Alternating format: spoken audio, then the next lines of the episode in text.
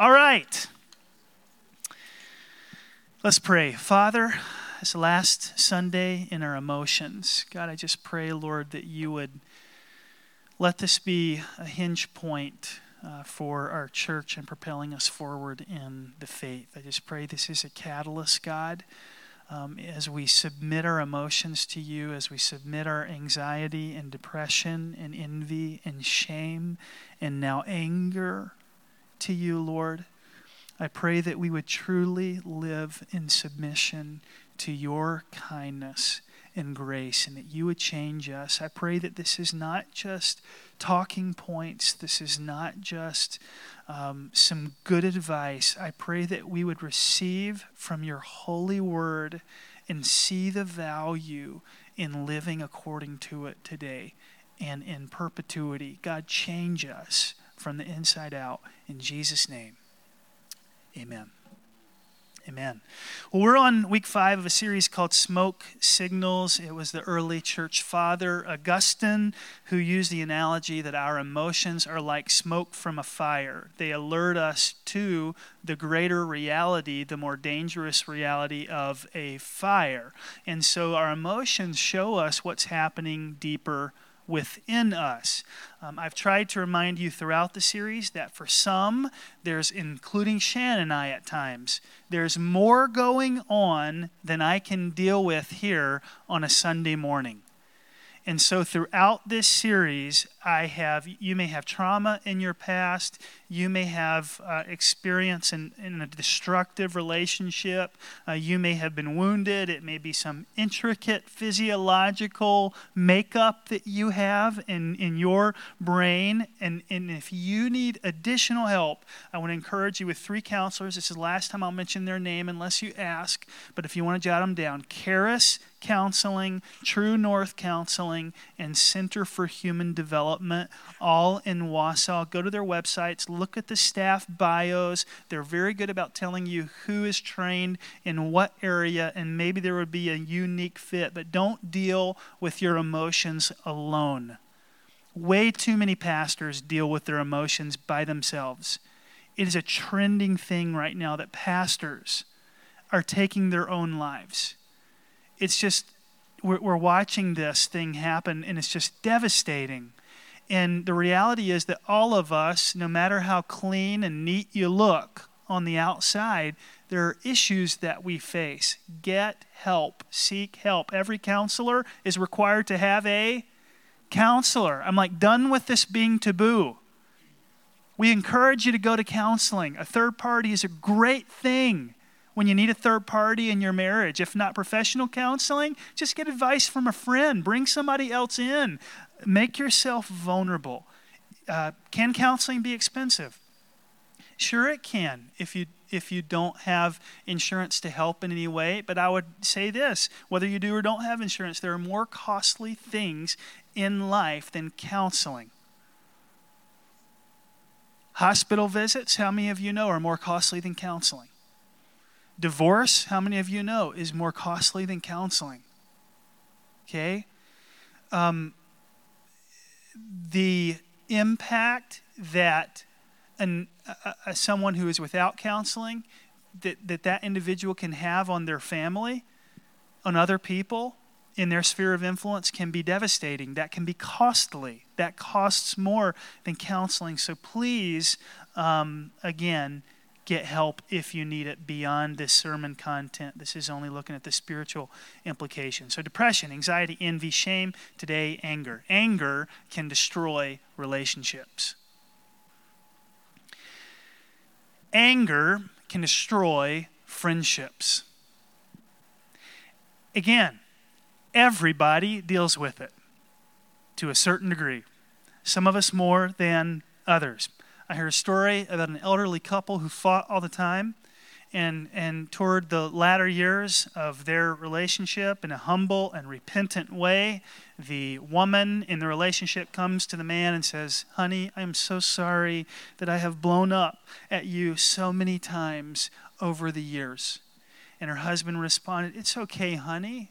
You know what? I learned to cope. Every time you blew up, I just went and scrubbed the toilet. I take care of a different toilet every time you blew up at me. It's really not a big deal. She said, Really? She said, Did that get you through it? And he said, Yeah. In fact, your toothbrush made that porcelain look brand new again. Brand new. As you know, there are both good ways and bad ways at dealing with our anger. I don't know a single successful person who does not regret something that they've said in anger. Okay? Have you ever said something you'd like to have back? Yes or no? Have you ever emailed something you'd like to have back? Yes or no? Did you ever put something in bold in an email? I'm not talking about that kind of bold, I'm talking about a bad kind of bold. Did you ever put something in all caps in an email? Did you ever use blue or red in an email or italicize something and wish you could take that back or take your words back because you were angry? Anger, furthermore, if you don't have the overt kind, can be passive. You can be passively angry and just as angry. You just express it in different ways. The silent treatment. Have you ever given someone the silent treatment? Have you ever given somebody a cold shoulder? Have you ever removed the blessing of your presence from a room or from a home? for a particular amount of time. As if you are God, have you turned your face away? And was that punishment enough for the person that you were in disagreement with? Have you grown bitter? Have you nursed your bitterness by avoiding somebody? All these things, passive anger. Here are a few things people who are passively angry, who don't think they're angry but are actually quite angry, say. I'm not angry, I'm just frustrated. Why can't I have a bad day every once in a while like everybody else? You're being overly sensitive. I'm the only person who ever says, I'm sorry in this house. Here's my personal favorite and by personal, I mean the phrase I've used a number of times while passively angry. I'm sorry to unload on you. I just needed to vent. I'm not really angry. I just need vent, okay? Of course, I'm angry when I say that. And if you've made any one of those statements, you may be in denial, but I would submit that you become angry too. And we have an angry society in general, do we not? You can turn on any prime time hour in any news, any news organization, doesn't matter which one it is, and you will see angry people. And they deliberate and they opine, and they're in large part angry. People seem teed up, do they or do they not? Okay? Listen to what the Apostle Paul wrote for us. Ephesians 4, uh, we'll begin in actually 20, 26. Be angry and do not sin. Don't let the sun go down in your anger. Don't give the devil an opportunity.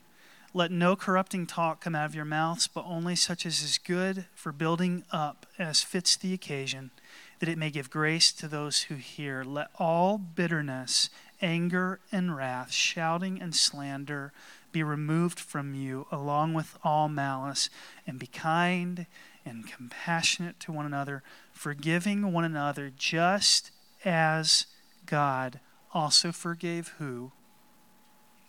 You in Christ. The passage that we just read begins with a very confusing command Be angry. The Apostle Paul. How could it be? The, the Apostle Paul is telling us to be angry. Make no mistake about it. He's giving us an imperative. He's saying, be angry. He's saying there is a way to honor Jesus Christ and be angry at the same time. Some of you may be like, I, I like this Christianity thing now that I know that. I can be angry. And be, yes, you can.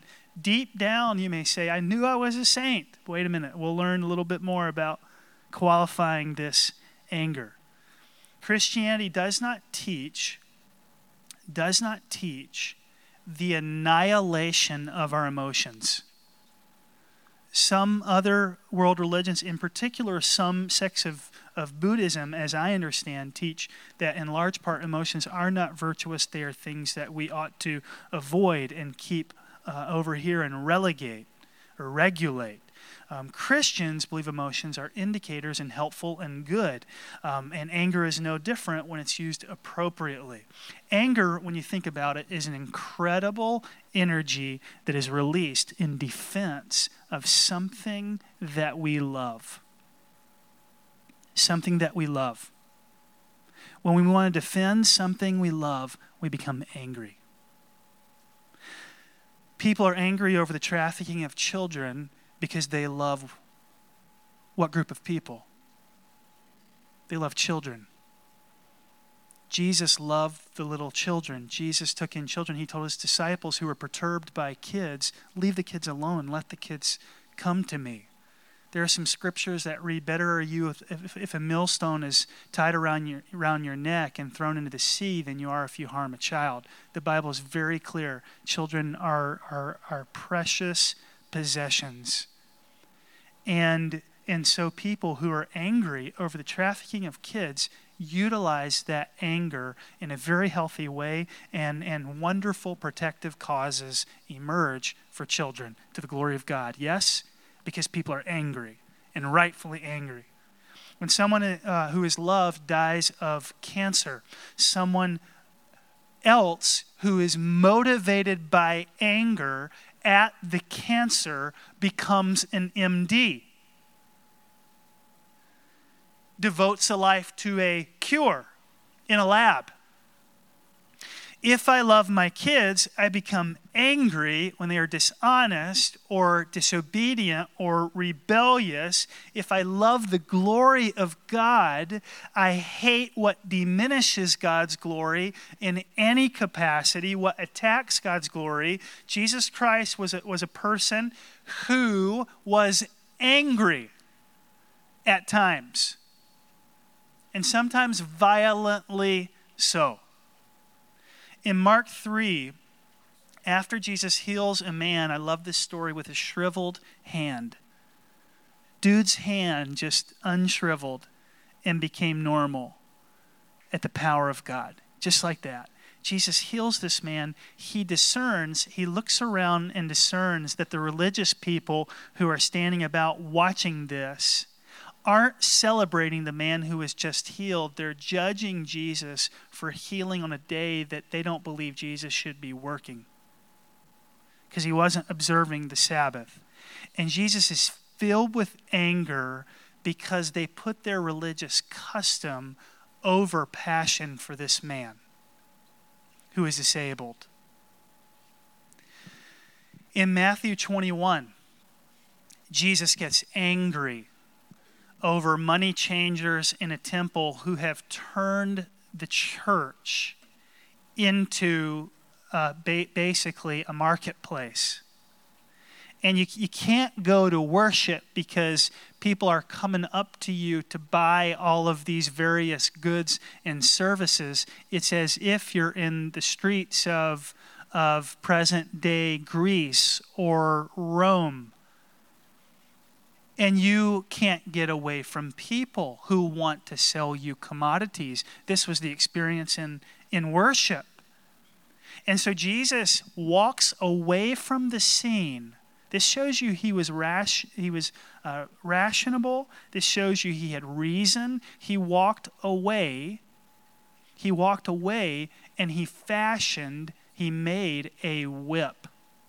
How many of you think it's cool that your Savior and Lord knew how to make a whip? Like Indiana Jones style. Just went away, I'm just going to make my own whip.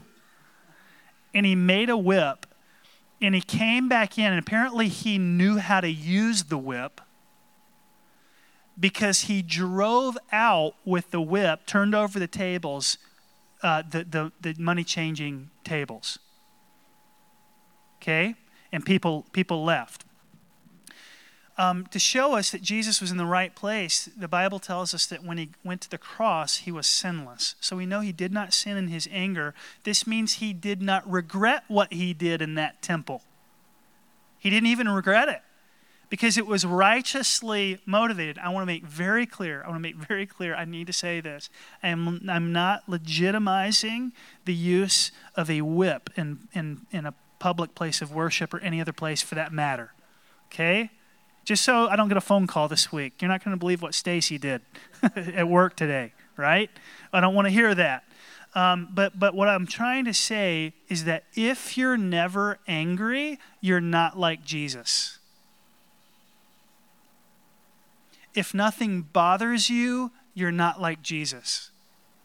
If, not, if no injustice gets under your skin enough that you want to do something about it, you're not like Jesus.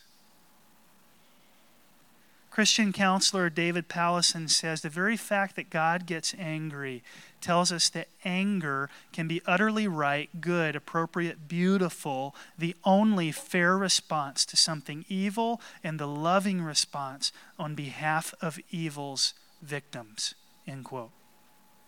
John uh, Chrysostom said it is true that, that he that is angry without cause sins, but he who is not angry when there is cause also sins, and perhaps to a greater degree.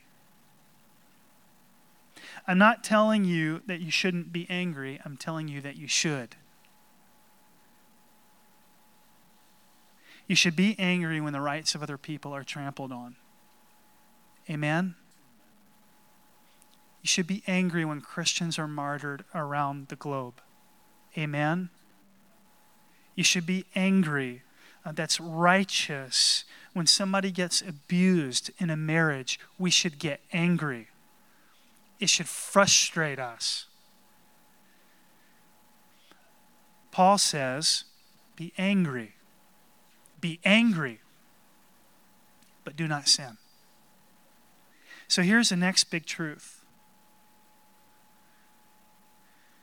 If anger is in response to love. Then, if what we love is messed up,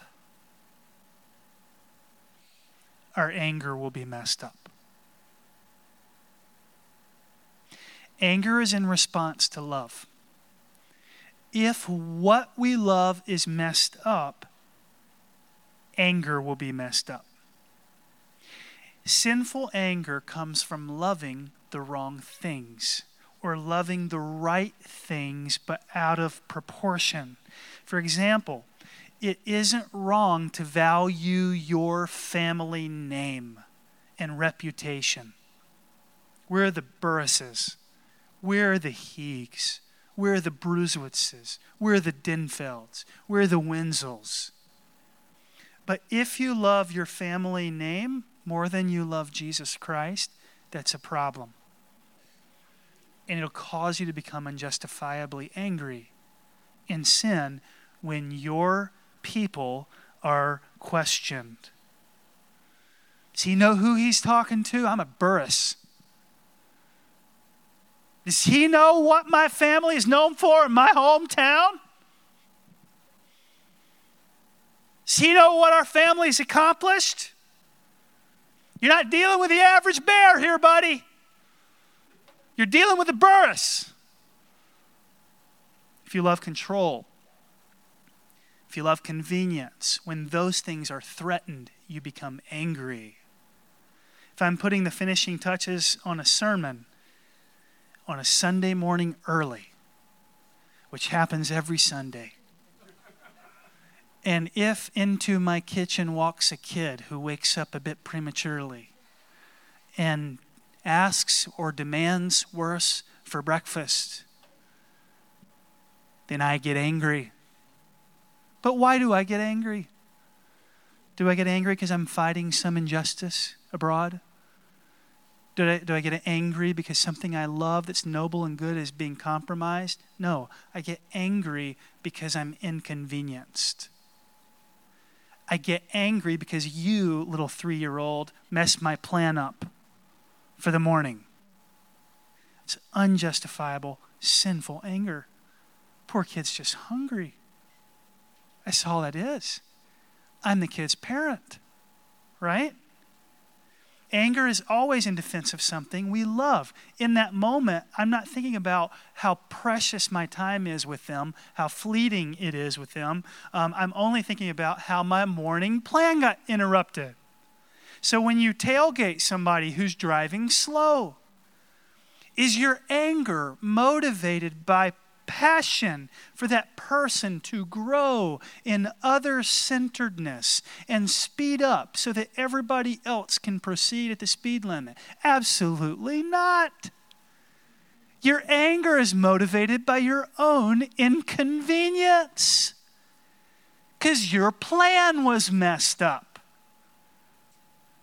When you aren't recognized at work for something great you did is your anger fueled by justice for all people whose work has not been noticed, who are underappreciated? No, your anger is fueled by your act being unnoticed and feeling unappreciated. Do we then campaign for the underappreciated other employees? We do not. Here's my point our anger becomes problematic when our love is out of line. So here's a question to ask yourself when you're angry What is it that I love too much right now? I'm angry about something. What is it that I love too much? Whose or what's importance have I elevated too much? A year or two ago, I quit serving on a denominational committee, which I was appointed to or asked to serve on. It was kind of a little out of my league, and it was a, a leaseholders property committee around uh, Spencer Lake Christian Camp in Waupaca. Um, it's it's uh, it was something I wasn't. I, I was just like, uh, yeah, I can I can take a turn. Okay, I'll serve, I'll help, I'll, I'll participate. Um, then I found out that there are two biannual meetings were the week of July 4th and the first week of November. I didn't so much mind the July 4th thing. but the first week of November thing, that was a different story. Because every year I'm in the same place the first week of November. And I want to be in that spot the first week of November. And so I quit after several months, after a year or year and a half of serving on this committee. Why? Because I was inconvenienced. Because it interrupted something, one of my plans. Here's the Apostle Paul's answer to unrighteous anger, verse 24. Put on the new man. This is what putting on the new man means. It means living in a new reality that Jesus Christ has created for us. And Paul hints at some ways to help us get rid of unrighteous anger. Um, the first is at the end of verse 32 forgiving one another just as God also forgave you in Jesus Christ. Think of it this way realize that you are number one, a sinner, and number two, that you have been sinned against, and in that order of priority. That is such a great thing to abide by in a marriage if I remember first that I'm a sinner, and secondly, that I get sinned against, that mindset enables me to forgive Shannon. Okay? It enables Shannon to forgive me. Pastor, what do you really mean?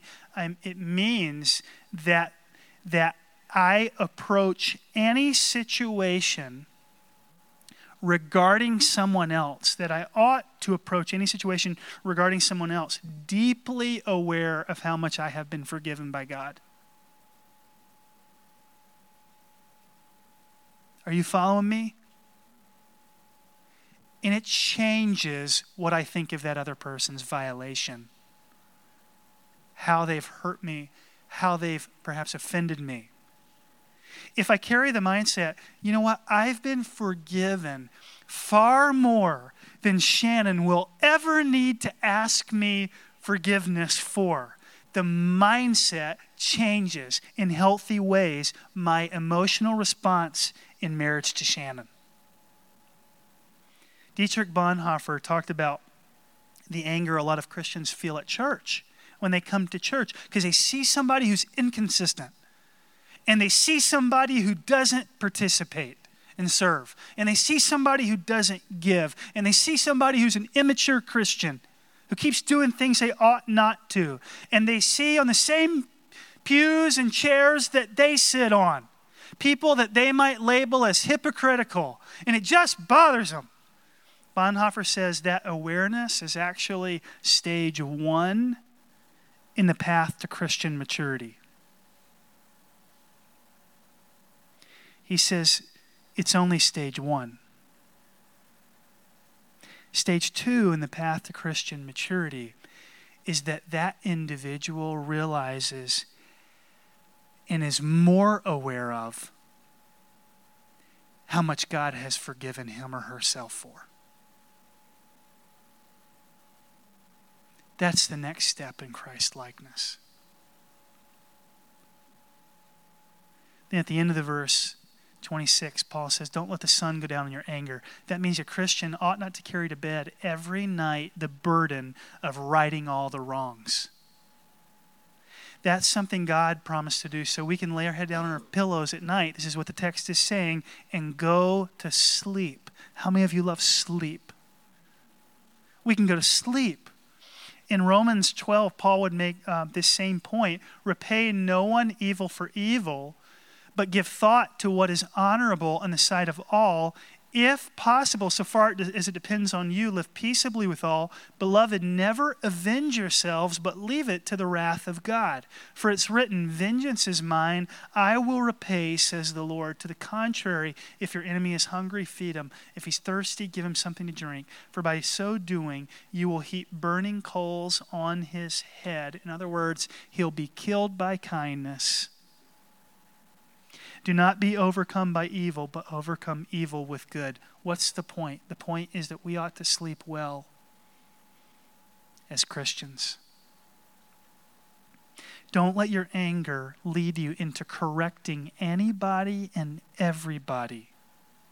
Their sin belongs at the same place that your sin belongs, which is the foot of the cross. Amen?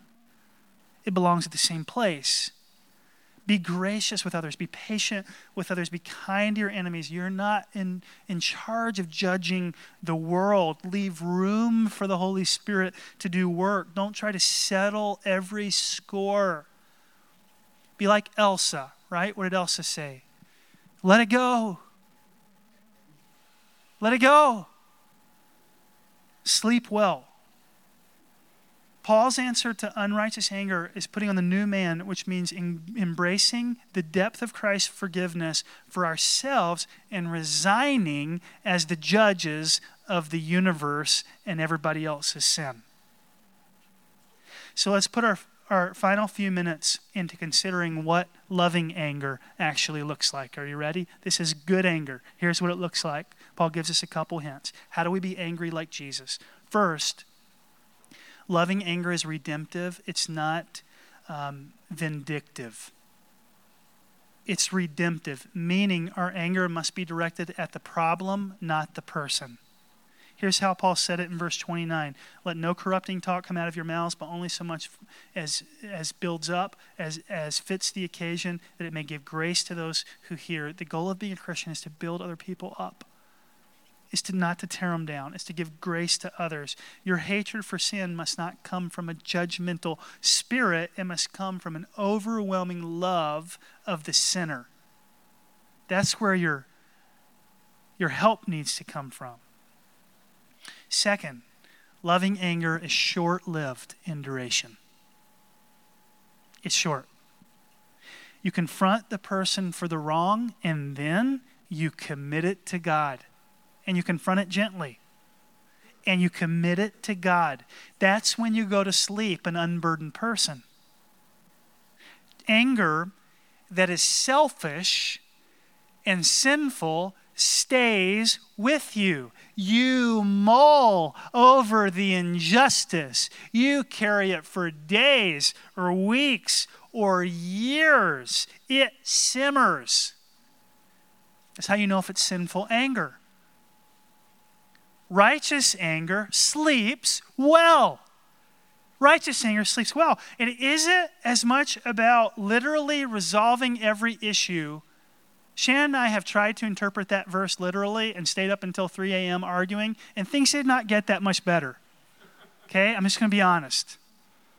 Things got worse the tireder we got. The tireder we got.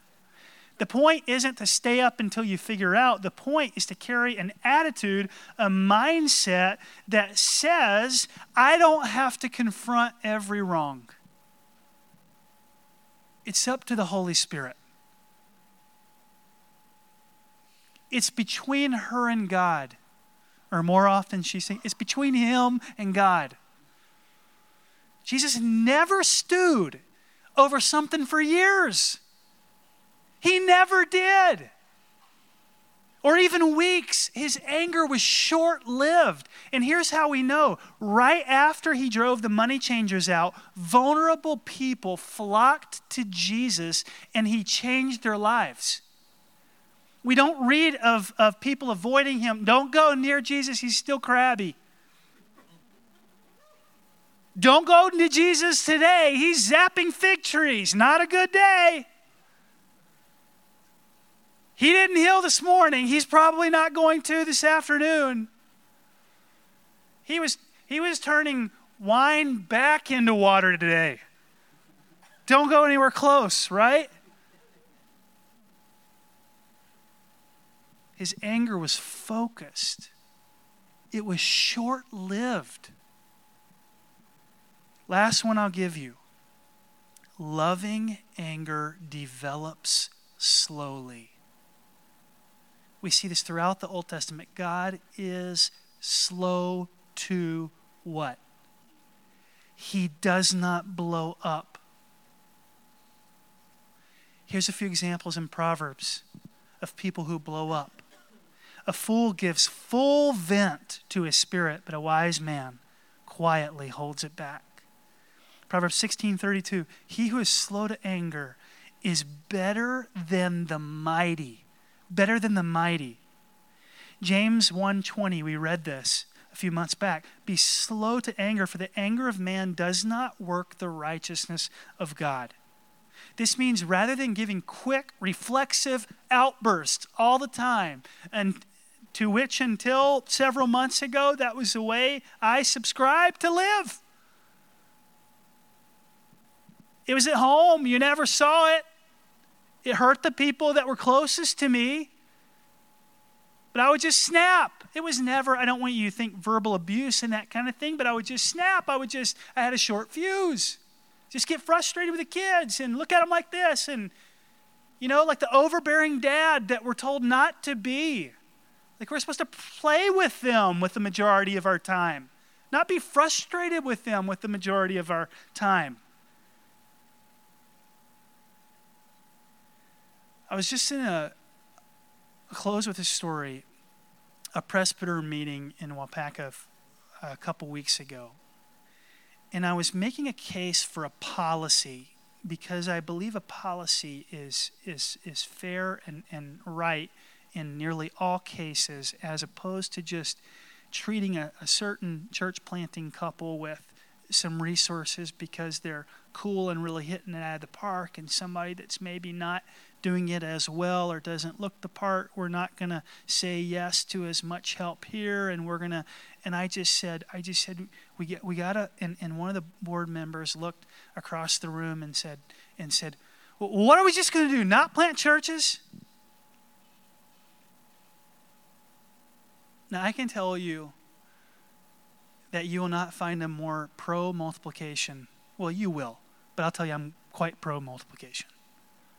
I love planting churches. You know how often I've thought, I wish we were in a city where we had suburbs all around us and we could just put them everywhere. We're in central Wisconsin. There are a few populated areas. There's not a lot of places to go to plant nice churches. At least not, you know, you know what I'm saying. So I, I looked at the person, I said, I said calmly, by the grace of God, Bob's my emotional mentor. You'd be proud of me, Bob. I said, I said, I think it's an unfair allegation to say that somebody is anti multiplication because they prefer a policy in which people are treated fairly. And I was so proud. And I'll tell you, it takes more strength of character. It is a harder way to live to acquire that skill. To shut up than it is to speak and to give an outburst. And so, in conclusion, of our series, I would just tell you that, that I think the reason I wanted to go here to emotions is because as your pastor, I'm discovering that the world is a much better place to live. And my relationships are better, and if I actually live the way the Bible teaches us to live. If I don't just see it as good advice that I probably won't take but if I see it as life transforming truth, if abided by. So I want to encourage you this morning to quit wasting your time being angry. Quit wasting your time being angry. Life is too short to be angry. And when you do get angry, and you should get angry, make it count for something. Fight an injustice. Go to the food pantry. Foster a child. Make it count. Amen? Instead of watching your anger destroy your relationships, use the energy to affect good in the world. Amen?